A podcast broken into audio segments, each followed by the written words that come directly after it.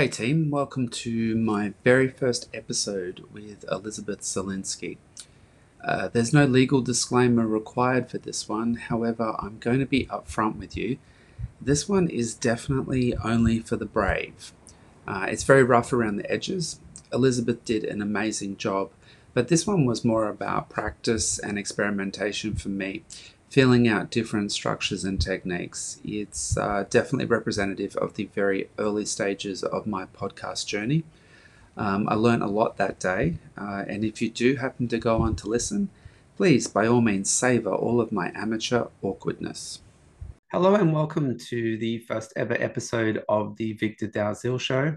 Um, my guest today is my dear friend, uh, Elizabeth Zielinski um, probably uh, one of the most beautiful and stylish women in Australia. So thank you for joining me today, Elizabeth. Thank um, you so um, much. You're welcome. Uh, Elizabeth is the owner of Styled by Elizabeth, a personal styling and interior design business, and is the designer and owner of the shoe brand Octavia Shoes. Is that correct? Yes, Octavia yeah. Shoes and Fashion. Yes. Cool. Um, well, thank you for being my first ever guest and for humoring my midlife crisis. You're wonderful. I've been wanting to do this for a long time. So thank you so much for being up first. Um, so the one thing I will do is try and get rid of this. There we go. Um, so what I'm going to, uh, I'm going to have to edit that. I just realized our chat window was still open. And I was asking you how to spell names. Oh. How to pronounce names. Yeah, oh, no. so we'll, we'll just that's right. I'll I'll edit the first bit, then I'll drop this out. Obviously. Okay. Um. So just come back in.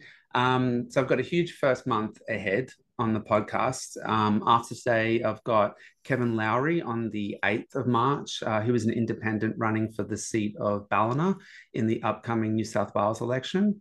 And then on the 13th, I've got another dear friend, Sasha, coming on, who thankfully is much funnier and more insightful than me.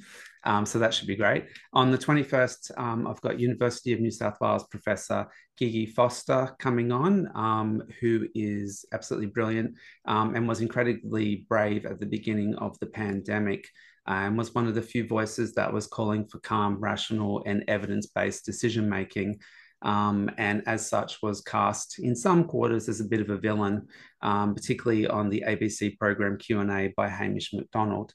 Um, and then hopefully at the end of the month, I'll have on Deborah Yulee, uh, who is going to tell me all about the WHO and some of the extraordinary moves that they're making to strip away human rights and the autonomy of sovereign nations.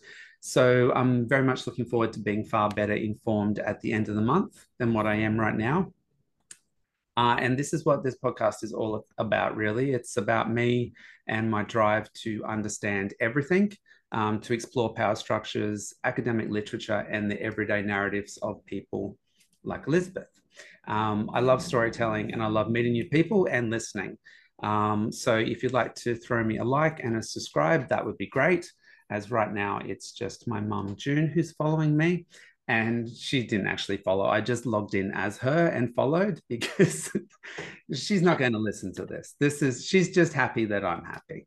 Um, so, and finally, um, I promised Deborah that I would give a plug to the newspaper, The Light Australia. Um, it's a people-funded community newspaper which prides itself on presenting the uncensored truth. Um, has some very interesting perspectives, which are very engaging, and it is well written. The February issue is out now and has a quote by one of my favorite philosophers, George Carlin, on the front page. So that's a great sign. Um, I've posted a link uh, to the website in the video description below. Um, I think it's free. I managed to access it free, but sometimes I, without realizing it, do slightly dodgy things and access things for free when I probably should pay. But I'll, I'll look into that. But I'm almost certain that if you click on the link, you should be able to get it for free. Um, finally, trigger warning, I do swear a lot and I'm a little bit clunky at times and a little bit bogan. So if you're sensitive to this, please head on to Disney Plus now. Um, and that's it for my script. I don't like reading off a script, but I wanted to make sure that I hit all of those points because I have the attention span of a toddler. So I just um, wanted to work through all of that. Um, and Elizabeth, are you still there? Yes, I'm still Thank here. you. I'm very much amused. Thank you for your patience. Thank you. So um, I'm going to share screen now, Elizabeth, and we're going to check out um, your website, and you can give us just a quick rundown on um, why, what brought you into styling and what inspired uh, you to do this. And are you seeing that share screen? Yes, yes, I can Good. see. Thank you. Okay. Um, well, firstly, thank you very much for inviting me and it and the beautiful introduction. And I look forward to your next podcast because you've got a very interesting group of people coming on. Um, what started me, what motivated me, I, I uh, started with the Octavia Shoes and Fashion brand. So I designed uh, shoes for women or, or wanted to design shoes for women that had both um, style, elegance, something that could take women across several platforms but be comfortable. So when I first um, had this idea, there wasn't that much on the market that way. The shoes were either comfortable and aesthetically not so interesting, or they were stunning designs but uh, tortured your feet. So I thought there has to be some sort of a medium that can balance both design and comfort. Uh, so that was my inspiration. Um, that was quite an interesting journey on its own, uh, sourcing manufacturers. I tried to manufacture them in Australia, but unfortunately, that um, was very difficult. A lot of the manufacturers had clo- had closed down, which was very very sad to not be able to manufacture within Australia. I did manage to source an engineer with 20 years experience um, in shoe in the shoe industry. Uh, so he was able to engineer a heel for me that I was then able to take uh, to the manufacturers and then um, have the manuf- the production based on on the heels, more to the integral um, heel, which is the wedge, uh, which would be on a different page than what you're on at the moment. So the integral collection. Um, and then as I started fitting women's feet with shoes, um, it really saddened me to see how critical they were of themselves, um, of their feet, of, of aspects of their bodies. And it um, made me want to play some sort of a part in shifting that view of themselves and that opinion of, themselves. So I went on to train myself further and uh, became a qualified personal stylist. And then I rebranded as Styled by Elizabeth uh, and still being able to offer women the, the shoes and the fashion aspect into the business. So when did the um when did you start?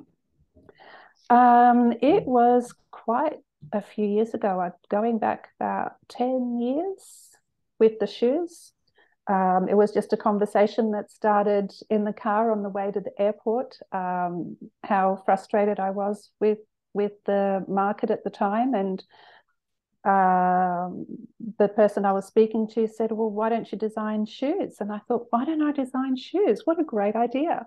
Um, and then sat in the lounge at the airport and, and drew my first um, first design Okay. on, an, on a napkin, and it kind of evolved from that.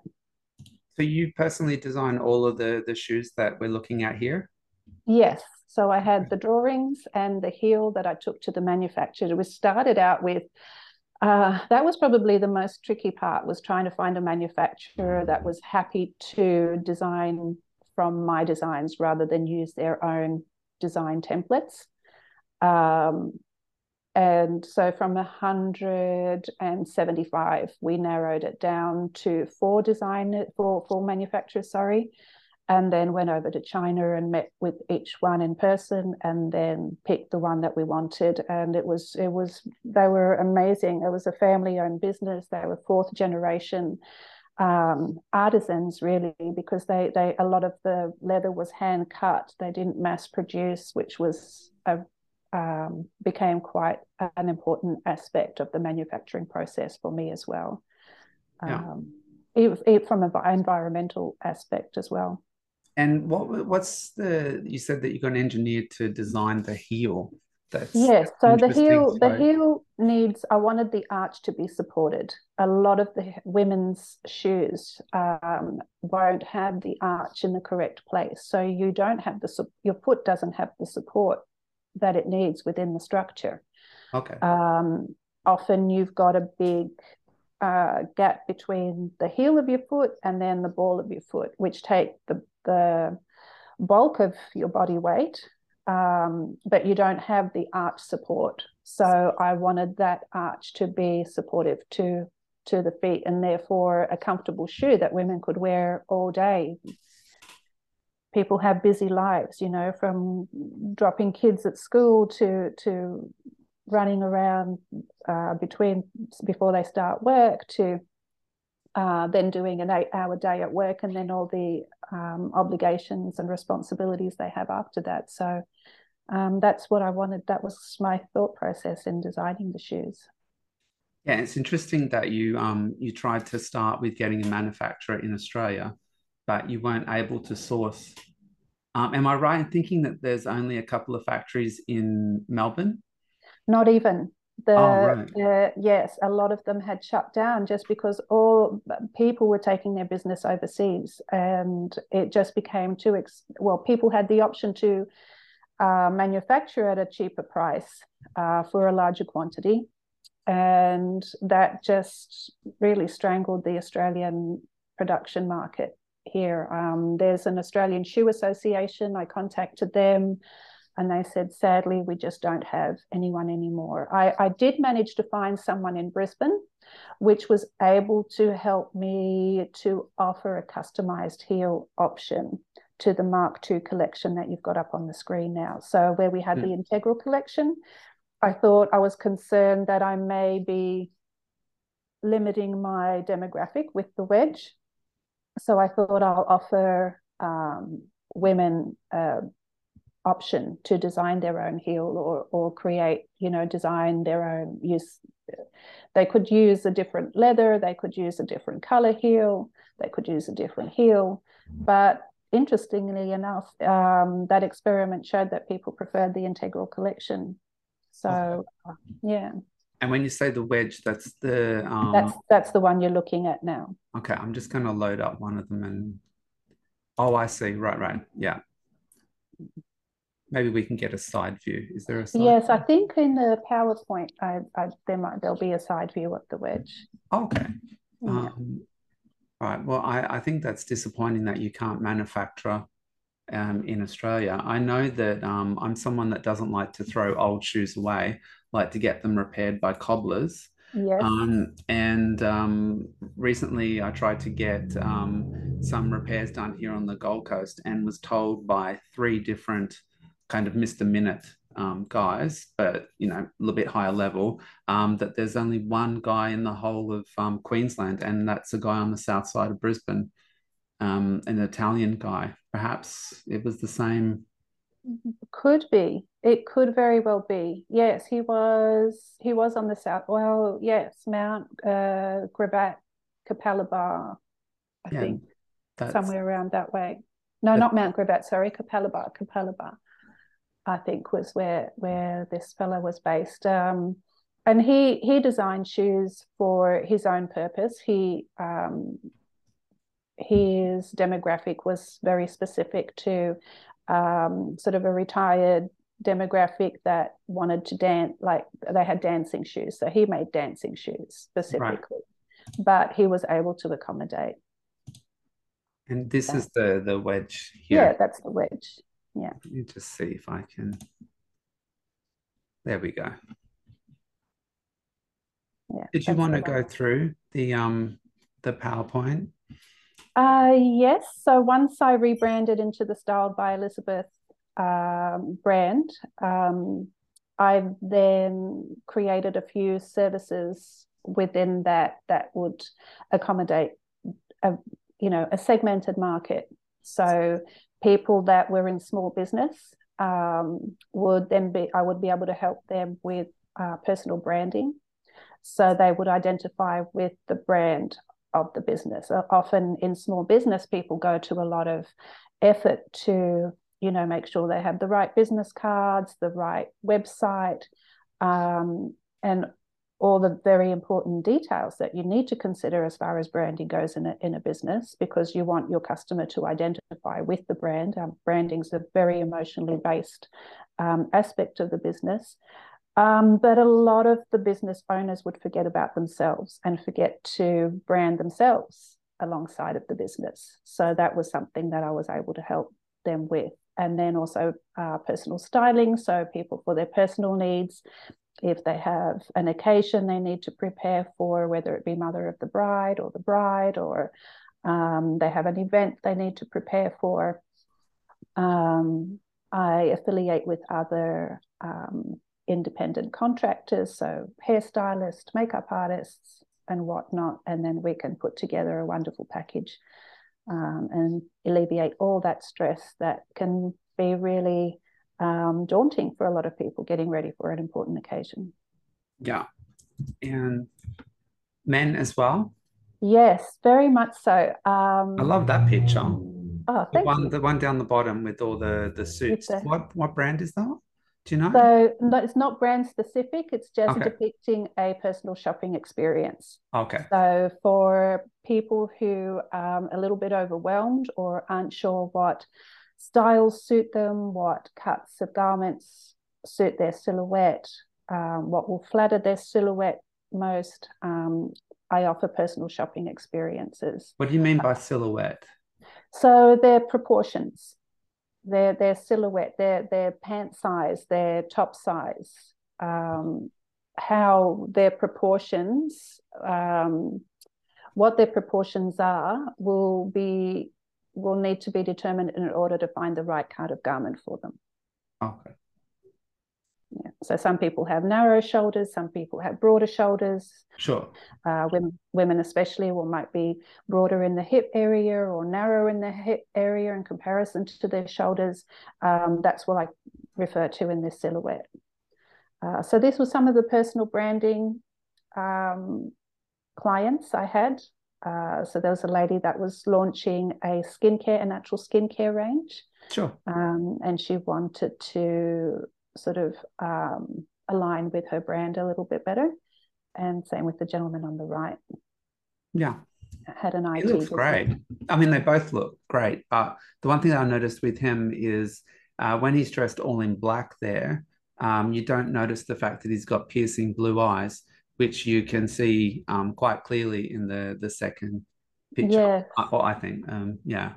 So he had a um, he had the ex- the full makeover experience. So we took him to a barber. It was the first time he ever had his hair cut professionally. It was either his you're. Not, you're not about to say he's wearing contacts, are you? No, no, no, no, no, no, no, no he did have beautiful eyes yeah you're right. Yeah. it does it does stand out. But it was just lovely for him for him to have that experience and then relate back to me what you know the whole shave the whole towel hot towel experience. Uh, it was um it was really special for him. So i i get yeah. a lot of satisfaction from doing what i do. Yeah. I think sometimes that um when you work in fashion you take it for granted that everyone uh, is able to do a lot of these things for themselves and that they experience like you said the the full the full treatment um, all the time. So it's um you forget that people don't uh, have these experiences every day and how important it is or how important it can be. Yeah good point. That's true. Mm. you're looking fabulous there. Oh thank you Thank you. I just realized there may be people that are um, only listening to this. Um, so I, I, will definitely keep that in. This is all part of the learning. I will keep that in mind um, as we move forward to just describe um, uh, what it is that we're actually looking at. Good and, point. Yeah, um, because I myself I love to listen through um, Spotify. Um, and I never really ever actually watch. Um, but it depends on the channel because if it's obviously YouTube or Rumble, um, then I actually do engage visually. But yeah, most of the time I just listen. Yeah. We'll, we'll be a little bit more descriptive if, if need as best we can. Now, was there anything else that you wanted to add to this one?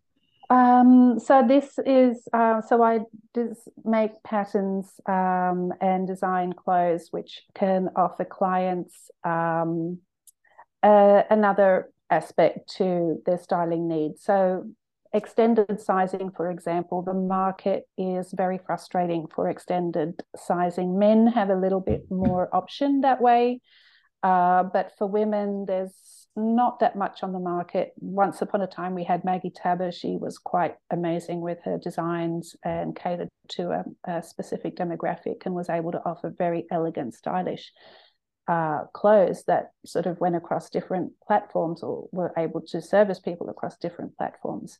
Uh, so this is just an added thing that I can create that I'll have a collection that I can then cater to specifically to clients. And these are some of the garments that I've made. Right.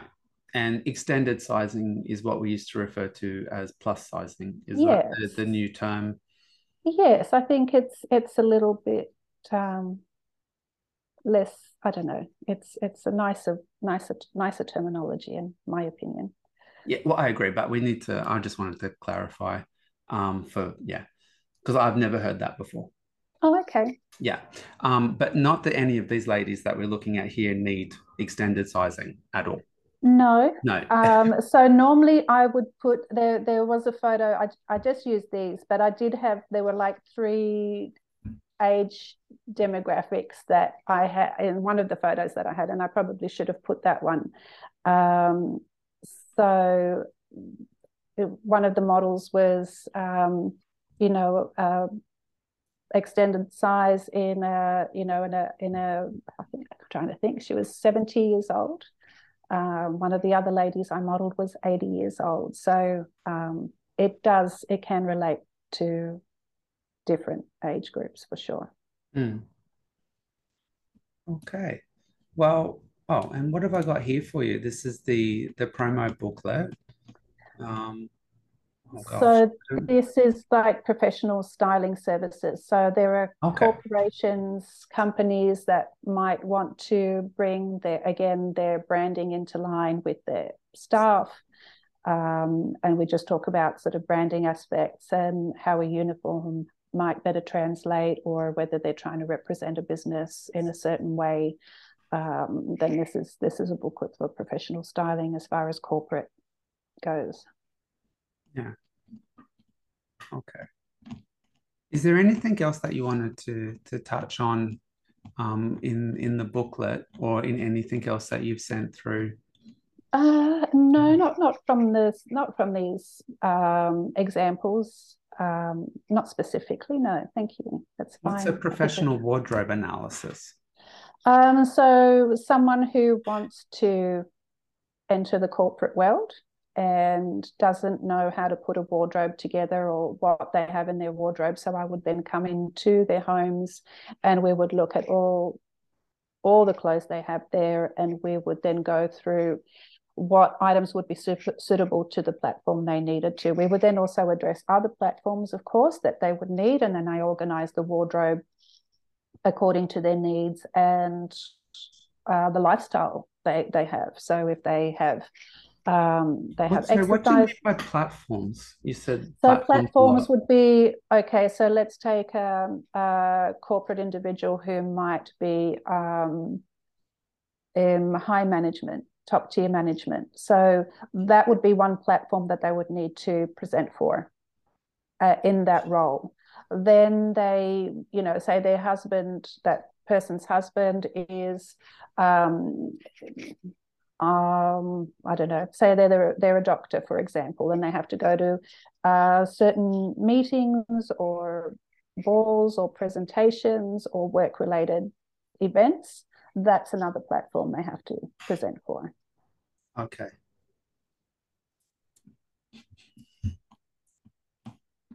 So, um, I'm trying to um, just kind of think about another word that's um, so it's roles, like different roles of what yeah people have.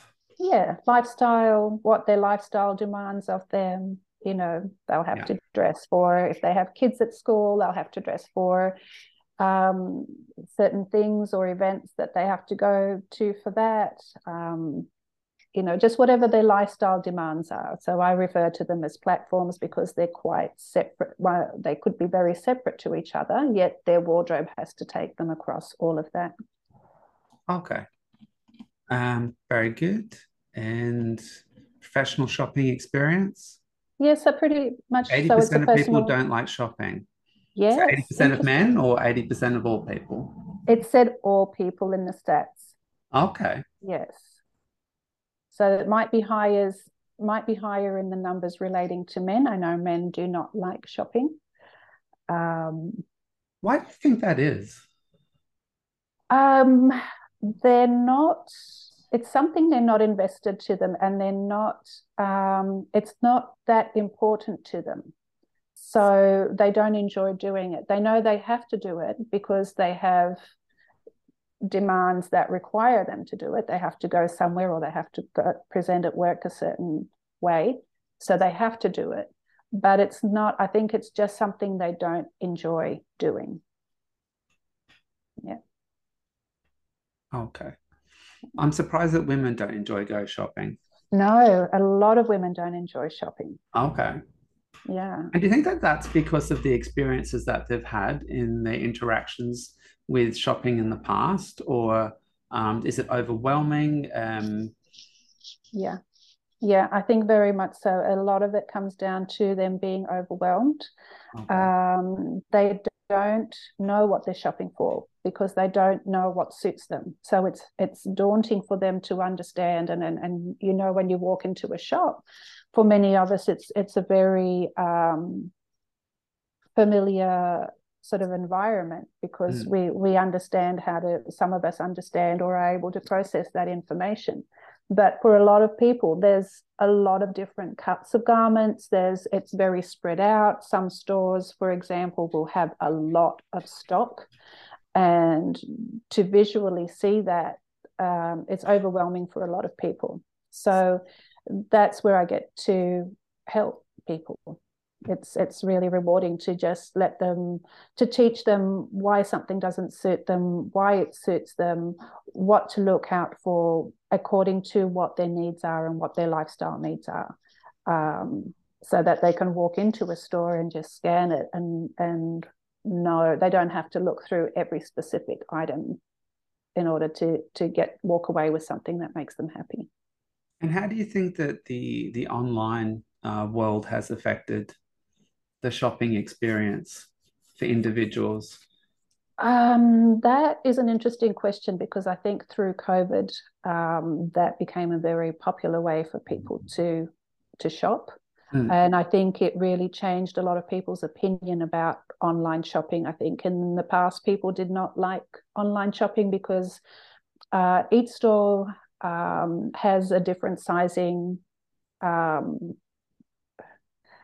you, you would know this. Every brand you go to will have different sizing. A, a, a, size 10 in one store won't be the same as a size 10 in another store. Yes. Um, so this this can be quite stressful for people not not knowing whether or not the actual the sizing is is actual to its sizing and whether it's going to fit them. So the the um it, it's sort of just even in regards to shoes, for example, um, so the sizing will commonly be listed in UK sizing, uh, American sizing, um, European sizing, and yeah. they'll often also now list uh, Brazilian and Japanese. Yes. So it, it, that just within itself, when you look in, um, I'm not sure actually if we'll go back to your website what you list, but I believe one European. of the only I was going to say the only kind of Euro, um, universal size is European sizing.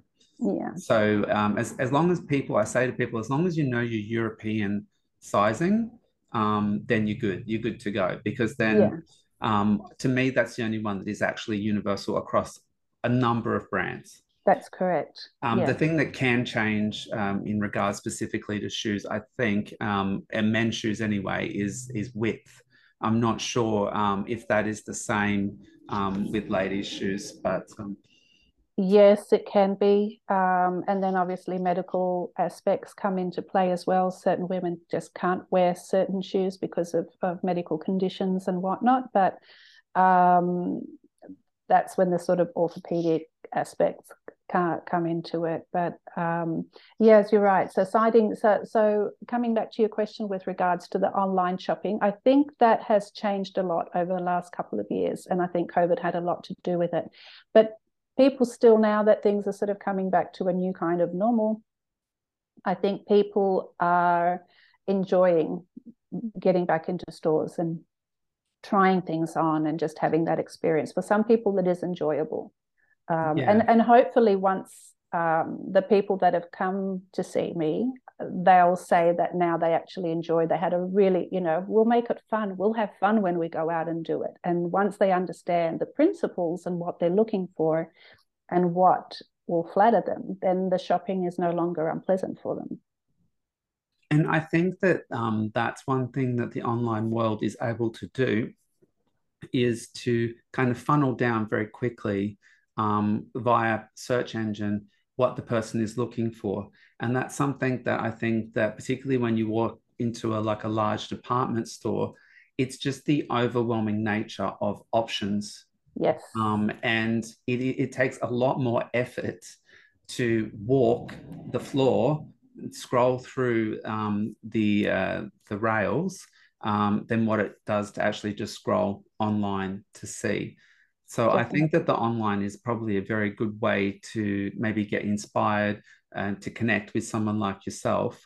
But then when it actually comes to going in store, um, it's still quite an overwhelming experience.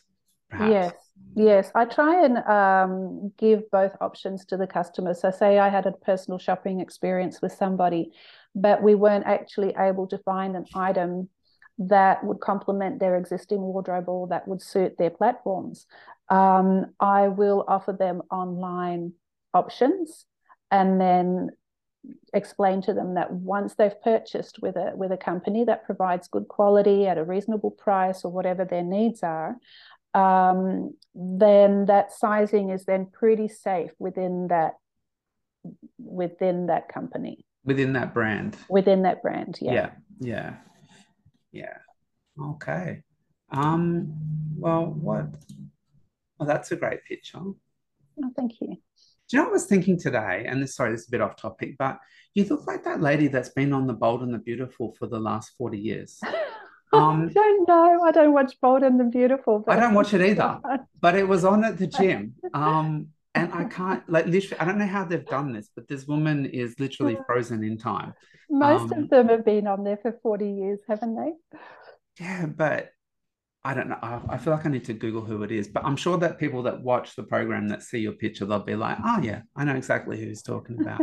I want to say her name's Brooke. I think she's married every single guy on the show. Oh, um, oh yes, I think they've all swapped and changed. Yeah, I think bit. so. and shared.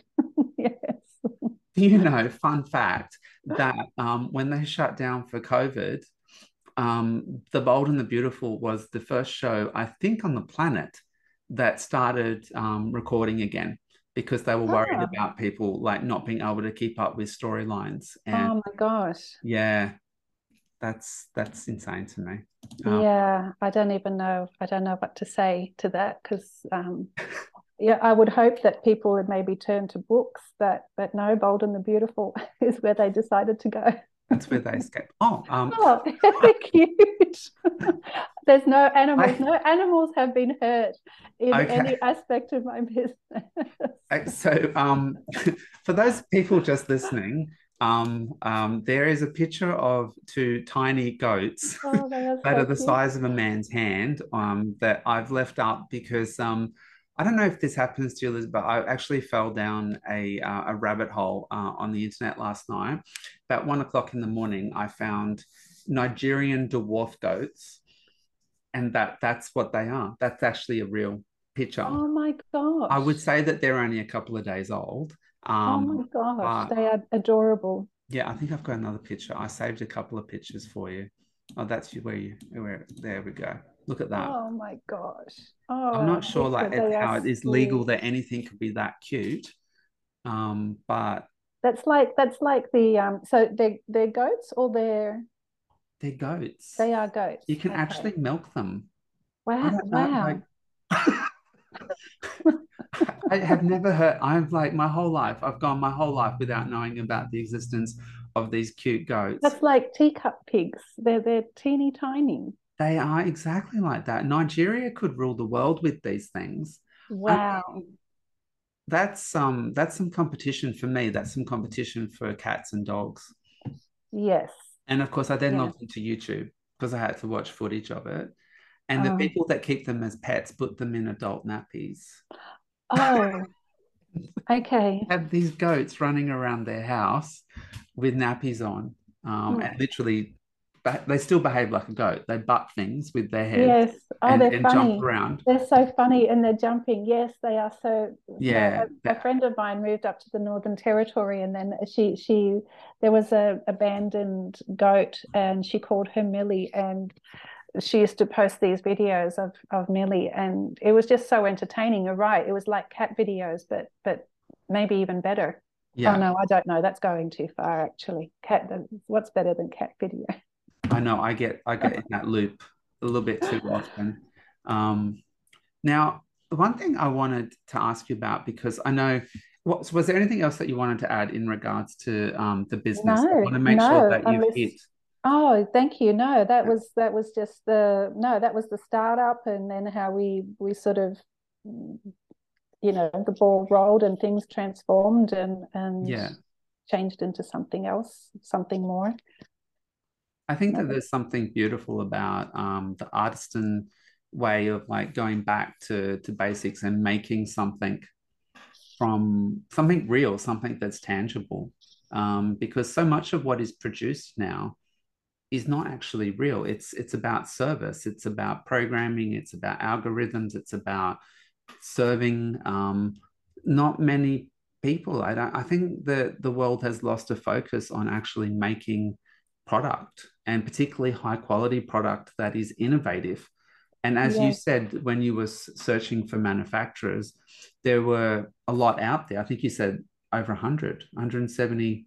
Well, that was just in in the place that we were looking to manufacture. Um, Yeah. there, there were, I mean, there was more than that, but that's who we narrowed it down. We narrowed it down to 175. That's the extraordinary. pool was much bigger than that.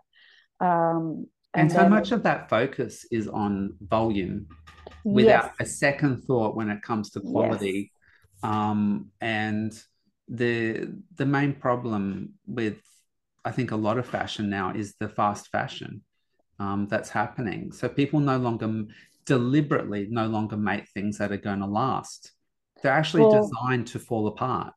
yes, yes. And people don't purchase things to last. I'm like you, I'm very much uh, the same way as you, where I, I will invest in a pair of shoes um, because they will last me 20 years plus. And like you, I will resole them regularly and and mend them and repair them rather than just throw them away and, and buy a new pair. Um, and unfortunately, that's what's adding to the landfill, uh, the the waste in fashion. I was just actually before coming on, I was reading an article from the Australian Fashion Council, and they were talking about in 2030 how they want to have a well um, implemented uh, circular fashion model where where the waste and the landfill is is it's not contributing to that Hmm. um, that kind I of I just wonder when the expectation of the consumer shifted, because I know when I was younger, um, there was the expectation that if you buy something like even like a big product like a fridge, um, that you wouldn't think when you purchase that product that oh this will probably only last me for three maximum five years and then I'm going to have to replace it yeah you would literally buy things. My older brother, actually, one of my older brothers has um, the fridge that I grew up with. Wow It's a Westinghouse. oh Um, my god and so that fridge would be going on over 30 years. yeah see And that's that that That's- blows people's mind now because they've we've become so accustomed to just having to replace. I don't know if it's all, I mean, obviously trends and influences and the speed of what you were saying there, those fashion cycles has definitely sped up. You know, I've been in the fashion industry like you for a very long time, and there used to be four very, very distinct seasons. Yes. Um, and you know, you would have the summer drop, then you'd have autumn, winter, and then spring. Everyone loves spring. Um, and then th- that would that would pretty much be it. And when we talk about that sort of fashion, it was heavily directed towards the female consumer because um, it was mostly in regards to tops and dresses and um, skirts and shoes and things like that. But now that that dynamic has, has sped up to the point where even fashion designers are having to do new ranges every eight weeks, which is extraordinary, puts a lot of pressure yeah. on them. But the, the idea of creating um, fashion and having to recreate whole new lines um, has spread to things like suitcases. This yeah. is something that blows my mind. So, for example, I see that Sant, and this is not to, uh, uh, you know, demonize any any particular brand because it's done across all brands, but suitcases are now done in ranges, and there's multiple ranges per year. Um, yeah. It's just so you've got this combination of mass producing fast fashion. And have you noticed that each of the ranges in the past, um, they you used to be able to utilize spring from last year into spring this year. Um, or you could mm-hmm. pull out something from summer and get that to work, you know, with spring three years ago. But now they're deliberately making it so that your spring this year or spring 2022, the colors and the fabrication and the patterns are so unique that it will literally only work for those six to eight weeks. Yes. And then after that, they will split, they will push so hard to completely split from that. Nothing will be complementary. Everything will be entirely new that you have to get everything, including your suitcase. to, to match. Yes. to match. You need the whole, you need the whole you need everything. And then you've got people online pushing this. And then you've got these manufacturers like you're speaking about, which are perfectly happy to just continually pump this stuff out. Yes.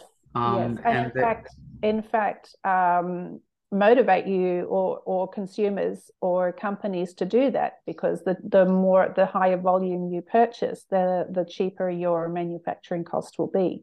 Right. So they want a higher you know brands will purchase higher volumes or manufacture want higher volumes manufactured. So they get each unit at a at a lower uh, cost unit and then be able to sell it and have a higher profit of that so it is interesting, you're right, because televisions once upon a time would last 20 years, wouldn't they? Or or longer. You just replace the bulb at the back. Yeah. But um, and same with fridges or washing machines now. It just doesn't there's no longevity anymore. They they want it to break down because they want you to purchase the next one. Yeah. But I think that um um potentially I think some of the techno the big technology companies are the ones that are actually responsible for for this new mindset of constant replacement. Um, so when you you look at the, the like the the crazy fever that gets worked up um, every 12 to 18 months when Apple releases a new range. Um, and everyone literally just gets the old phone, which is perfectly fine, chuck it, whole new phone, but also iPads, laptop, and yeah. also the fact that when you do software upgrades, you know that there's only so many upgrades before your phone is just going to be redundant and yes. that, that, time period has gotten shorter and shorter now yes. i think that uh, to be fair i think that the european union um, gave apple a good smack for that and i oh. think that they have extended the time period um, that because there's absolutely nothing wrong with the phone the software upgrades are deliberately done so as to make the slow the phone work slower battery to go quicker um, yeah. So again, th- this is perfectly acceptable expectation that um, that's fine. Just let them do that because I'm going to keep replacing it every year anyway. Um, and it would be interesting. I think that would be a, probably a show on its own, a podcast on its own, as to what actually happens to the phones. Like, uh, how are they broken down? How is that recycled? It, uh, are there any aspects of it that get put to use in any other way? Mm. Um, I, I don't know. Do you know? Do you know what happens to them? I, I, know a little bit about phone recycling. Um, they do encourage it as much as possible. So obviously, um, because there are very expensive precious metals that go into every single um, smartphone, and they're they're actually some of those metals are quite rare. Um, and so there, there's there already some of the supplies for for those metals are getting very low.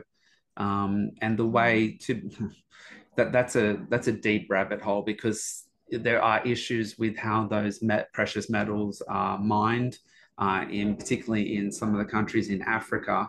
Um, for example, I mean, it is just that it's completely unregulated. It's slave labor. It's child labor. Um, yeah, it's it's a little bit um, out of control there, but um, no that's one really kind yeah, of sees right. that. No. Uh, the other issue, of course, that they have is that the, there's almost a monopoly on semiconductors in Taiwan, which, given the current relationship between Taiwan and China, uh, America is trying to rapidly move that manufacturing back to America um, as a um, a security initiative. And, I see. Mm, but I don't. Yeah, sorry, um, I've gotten a bit away from. No, that's interesting. that's very interesting. Well, it's all part of manufacturing and production. Yeah, and I think that was it because I just love the idea of you creating a line that is um, not just unique in terms of like the engineered heel, but also something that is going to to last and something that is an investment. Um, and the styling, I don't know why I've got this map up now, but if we get back to um, your the styling is very classic as well, um, which I, I, quite like. Yeah, so it's not a fast. Oh, I've got Annastacia Palaszczuk there. Oh, um, yeah. Because, and in case people were wondering, there's also a, a European map up. Um, now, you're Polish. Yes. You did primary school in Poland. Yes. You speak Polish. Yes. Yes. Can you please pronounce Annastacia's surname in the traditional Polish way? Palaszczuk. Yes, that's right. Yes. Now, why, why, do you think that they changed that to Palaszczuk? Um, Is it because it's just too complicated for us, or? I don't know. I, I would say that there would be. Um, You're a branding expert. Yeah. Um, this this is a question that that's puzzled me as well. Um, I, I don't know what the psychology behind that approach is. Um, whether the Palaszczuk uh, still, I, I really I don't know. I really don't know. But there's there's that's very much uh, a different pronunciation to the actual spelling of the name and and the correct mm. pronunciation in its origin. So um, I, I really don't can't imagine why they they might have just you know there's there's certain as well people in politics are, are very easy to target hmm. um, mm. and it and it's it's you know fun for some people to target them because they're they're in politics and that they're uh, exposed to a lot of media and whatnot and criticism so maybe the the chook at the end might have been something that they wanted to avoid um, in the Is way. That, are you referring to the fact that I have her, my own nickname for her? Is that you? Do you? I wasn't aware. I haven't told. Well, when you told me a few years back, because we've known each other for a while. Um, yeah, I re I rebranded Annastacia Mother Chook. Oh um, my god, I was not Oh my gosh. Well, that's that's pretty much. I would love it if Mother Chook started to trend. that would be um, amazing. Yes. I, I, mean, I did come up with that because she was a bit of a mother hen during COVID. Um, so that was my personal little. She was very maternal towards us. I, I, I often felt like she was almost at the point of saying, "Well, we did have a curfew. If you're not tucked up in bed by ten thirty at night, then you're going to get into trouble." You know, if you go surfing, when I say you're not allowed to go surfing, you're going to get into trouble. So that's where the the mother mother yes. chook came yes. from.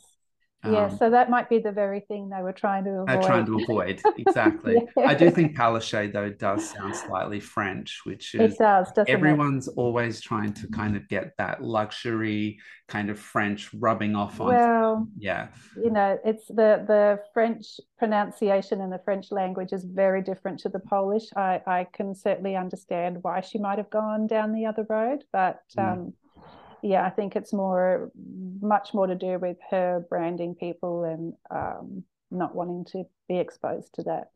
Yeah, Um, and I I've got the map up because so right now there's the the European map.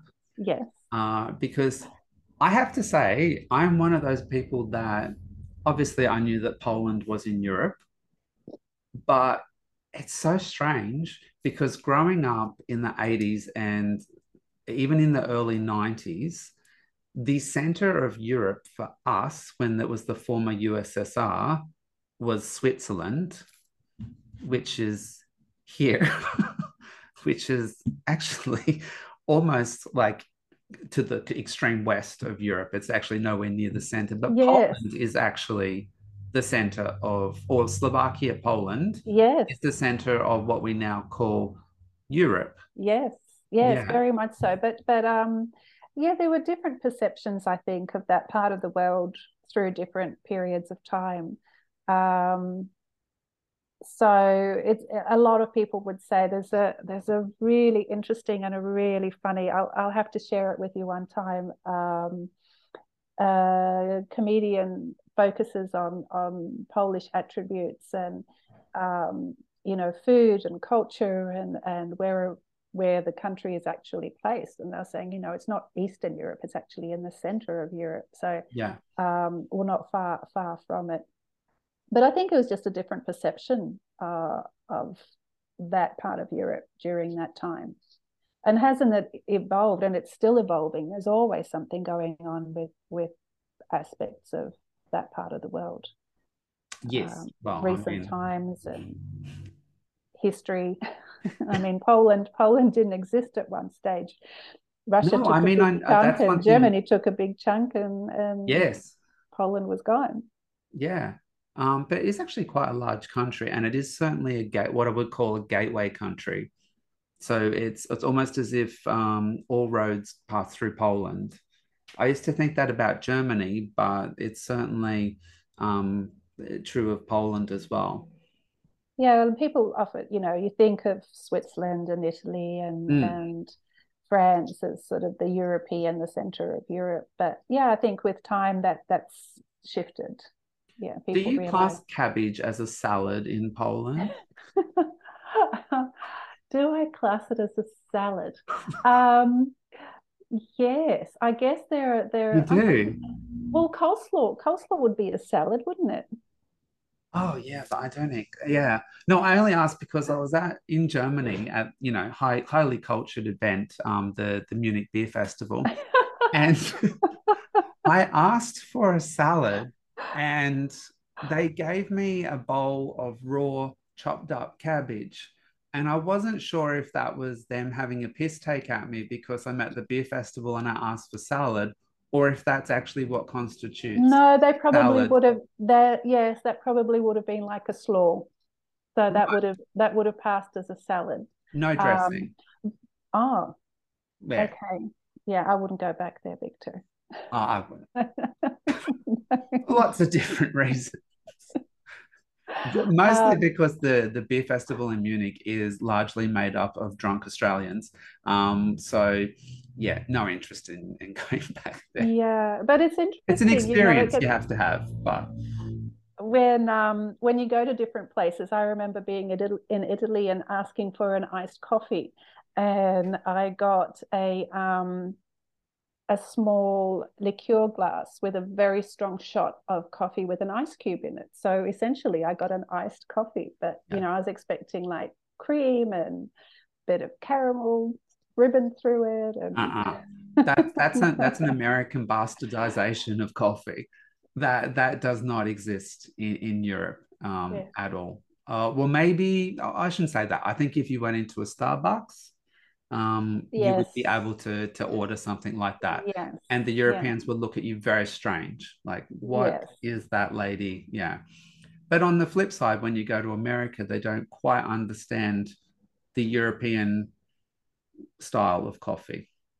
No, you're probably right there. Yes. Yeah, I told you where I went to, or maybe I didn't tell you when I went to Arizona for a conference for the university, and I'd been there for four or five days and I'm a double shot espresso, a doppio. And they kept giving me like that coffee that I don't know what you call it. It sits on a a hot plate and they pour it out of a jug. Is it percolated? Oh, percolated, yes. Maybe yes. I think there's like a filter in there. Yeah, no, percolated is a bit different as well because the percolated works off the off the steam, I think, of the heat that. Yeah, I, well, so whatever that, that is, that would be that's filtered. what it tasted like, and it would come in this giant cup. Um, so one afternoon I went to Starbucks and there was literally no one there. And the, the people that work there are so friendly. I said to them, Would you mind if I came behind the counter and made my own coffee?